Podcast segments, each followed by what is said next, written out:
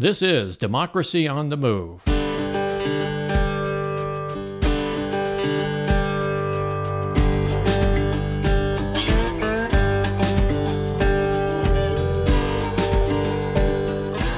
Democracy on the Move is a podcast tribute to the people and organizations who dare to reimagine our nation and drive it toward its original promise of democracy.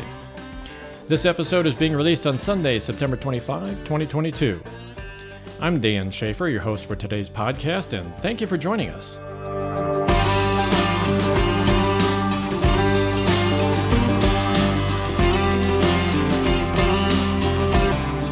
In today's short podcast, I'll talk about oppression, especially as it pertains to women's rights.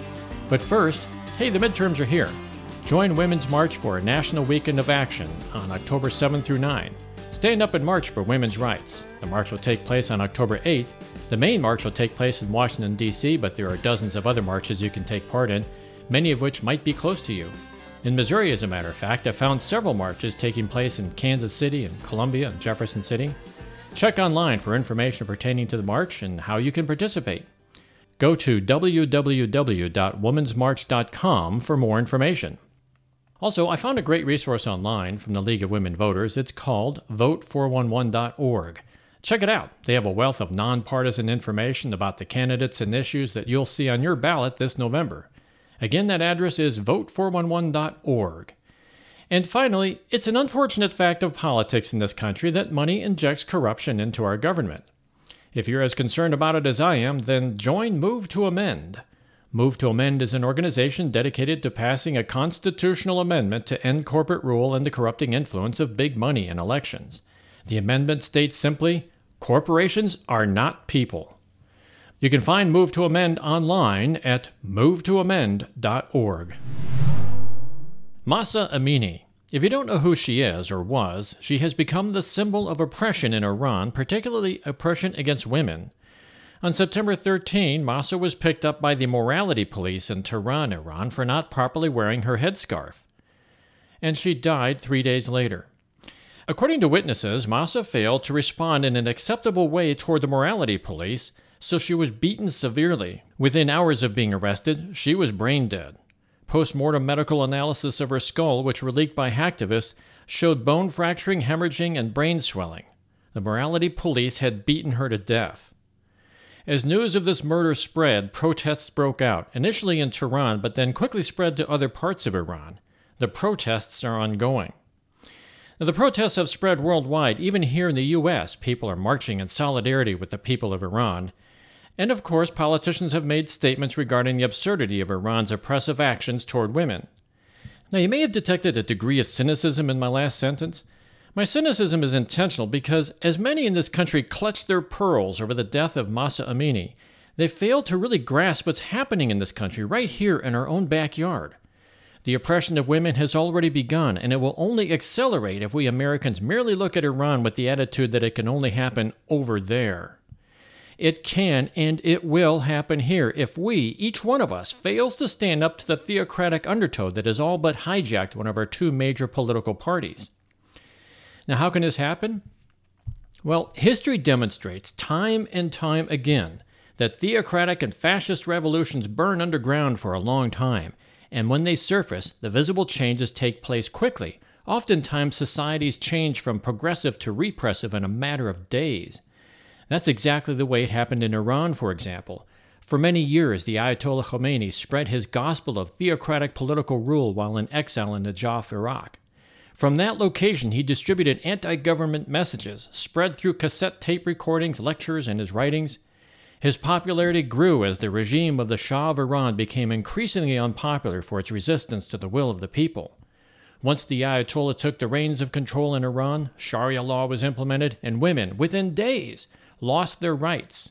Men lost some rights as well, but it affected women most profoundly. Women were relegated to second class citizens in an instant. They became property. Now, taking a deeper look at what happened in Iran, the Ayatollah Khomeini had some help from an unlikely source. Figuratively speaking, the Shah of Iran gave ammunition to the Ayatollah. He gave the Ayatollah a reason to incite a revolution. The Shah had become increasingly unpopular as he tightened his control on society and with that tightened control, citizens became more restless, and that in turn made the Shah more paranoid, and his actions became increasingly extreme.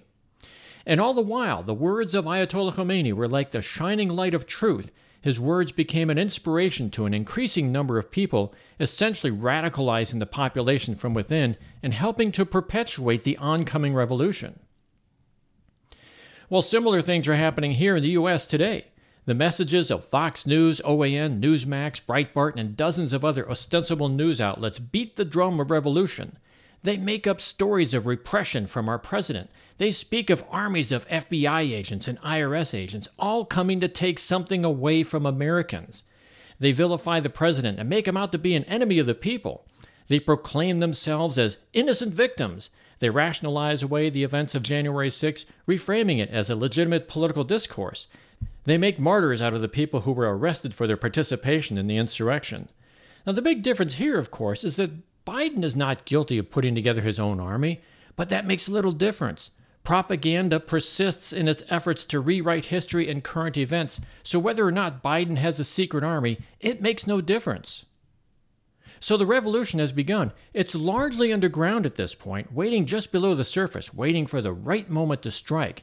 And the end goal is similar to the end goal of the Ayatollah's revolution to implement extremist religious rule with a strong undertow of fascism. Though the January 6 insurrection failed, that doesn't mean that the forces driving it have stopped.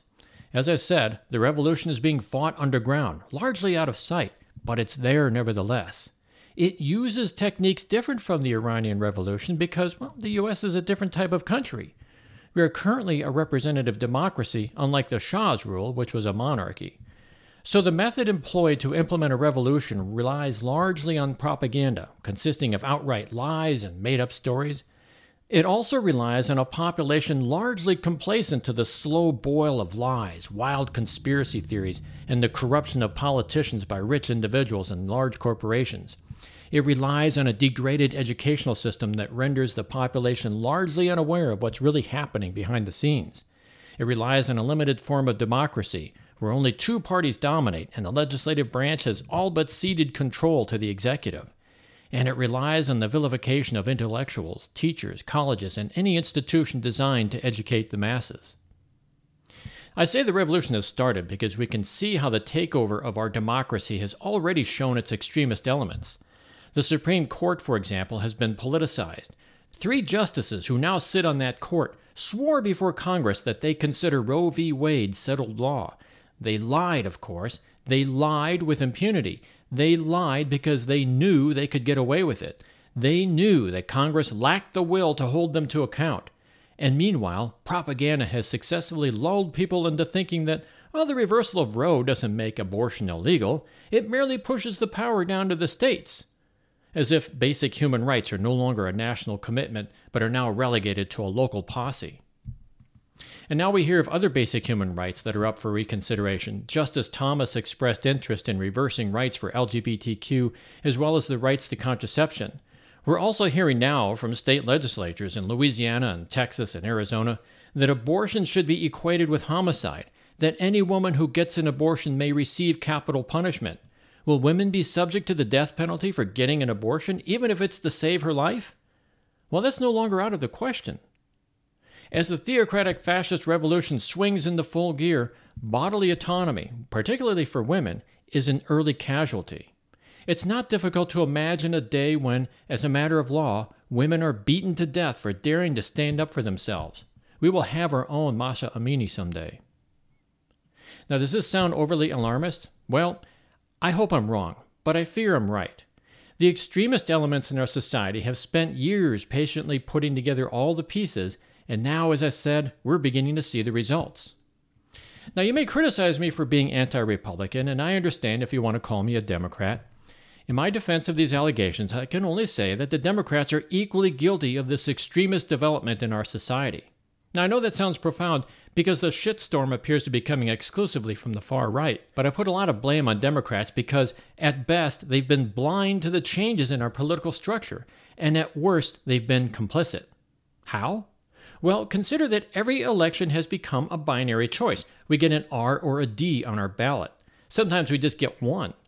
So many decades have passed where people have had to make a choice, not for what they wanted, but against what they didn't want. Both the Democrats and Republicans have kept this system in place and intentionally worked against a multi party political structure. They insist on using an antiquated form of plurality voting, which almost guarantees only two parties will survive. Historically, they've resisted ranked choice voting, open primaries, and multi winner districts, all of which go a long way toward the implementation of a true representative democracy. Instead, they both fight to gerrymander districts to the point where elections are no longer competitive. They undermine any third party that tries to get a toehold in the political machinery. Both parties have worked hard to keep this duopolistic beast alive, and they feed it election after election because both, in my opinion, have been eating from the hand of rich idealists and corporations, driving it toward theocracy and fascism rather than serving the will of the people. And now the red alarm lights are flashing. Our personal rights have been taken away. It's not just bodily autonomy, but other aspects of the rights of the people have been undermined through the years. We've seen a constant effort to erode unions, to allow companies to lock consumers into contracts that undermine tort claims, to reduce our voting rights, and so on. The overturning of Roe is just the most visible recent example, but it is simply another in a long series of trespasses against our constitutional rights. If this erosion process doesn't end, democracy itself is doomed, and we may find ourselves trapped, like so many Iranians, trying to live in a society that denies personal rights and liberties and beats to death anyone that dares to stand up for herself. Well, that's it for this week's short podcast. I hope you've enjoyed it. If you have any feedback or comments, please feel free to DM us on our Twitter feed at All on the Move. Next week, we'll feature an interview with Tara Anura, candidate for Missouri State Senate District 16. We last talked with Tara on June 5th of this year, and in this next interview, we'll do a follow up to see how her campaign is progressing and talk about the issues. You've been listening to Democracy on the Move, a tribute to all those people and organizations who dare to reimagine our nation and drive it back to its original promise of democracy. Please tune in each week where we will feature guests and topics that'll help keep you in touch with our march toward a more perfect union. If you have any questions or suggestions, or if you'd like to sponsor future episodes, we'd love to hear from you. Just send us an email at info at democracyonthemove.org or contact us on our webpage at democracyonthemove.org slash contact. Democracy on the Move is all one word. Theme music, Murky Waters, performed by El Rey Music, used under license from Shutterstock. I'm Dan Schaefer, your host for today's podcast, and I'd like to thank you for tuning in. It's been my pleasure to be with you today. Please have a safe week ahead. We hope you tune in again next week.